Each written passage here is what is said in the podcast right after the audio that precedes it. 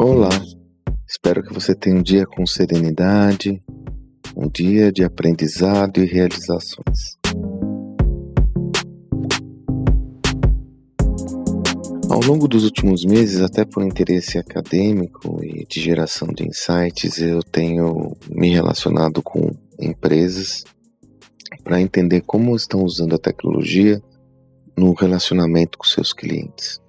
E tenho chegado a uma constatação que não é baseada numa pesquisa profunda, mas tenho a sensação que é bastante generalizada.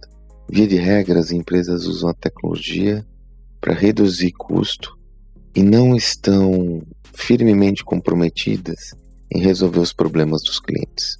Tente falar com um ser humano em algumas organizações, mesmo algumas que têm um serviço premium, tente conversar com alguém para resolver um problema complexo. Eu não vou cometer a indelicadeza de citar quais organizações eu me refiro, mas eu creio que essa visão está muito disseminada e não vai ser difícil você encontrar suas próprias referências. E veja que eu testei empresas onde eu já sou cliente e com um relacionamento premium.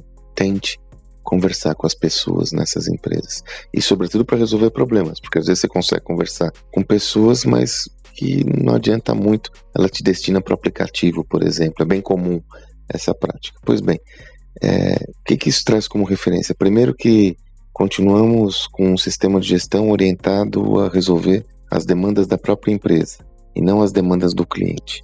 É, aquela filosofia do customer centricity, ela ainda é muito difícil de ser assimilada na cultura de muitas empresas.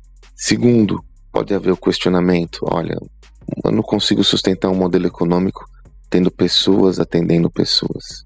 Pois bem, essa lógica, que para mim serve muito como muleta, vai funcionar até o momento em que o seu cliente tiver uma opção melhor.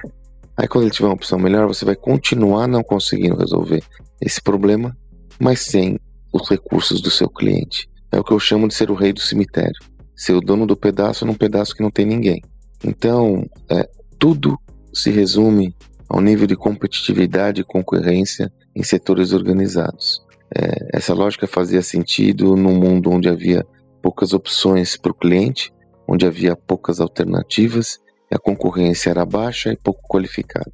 No ambiente onde aumenta o nível de competitividade e novas empresas trazem novas perspectivas mais adequadas à inter-relação com o cliente, essa tese começa a cair por terra e aí, não à toa, nós vemos o mundo empresarial é, ser invadido por novas companhias e tradicionais tendo muito problema. Assim, não dá para fazer? Pois bem, é melhor encontrar uma forma antes que seja tarde demais. Espero que você tenha um excelente dia e até amanhã.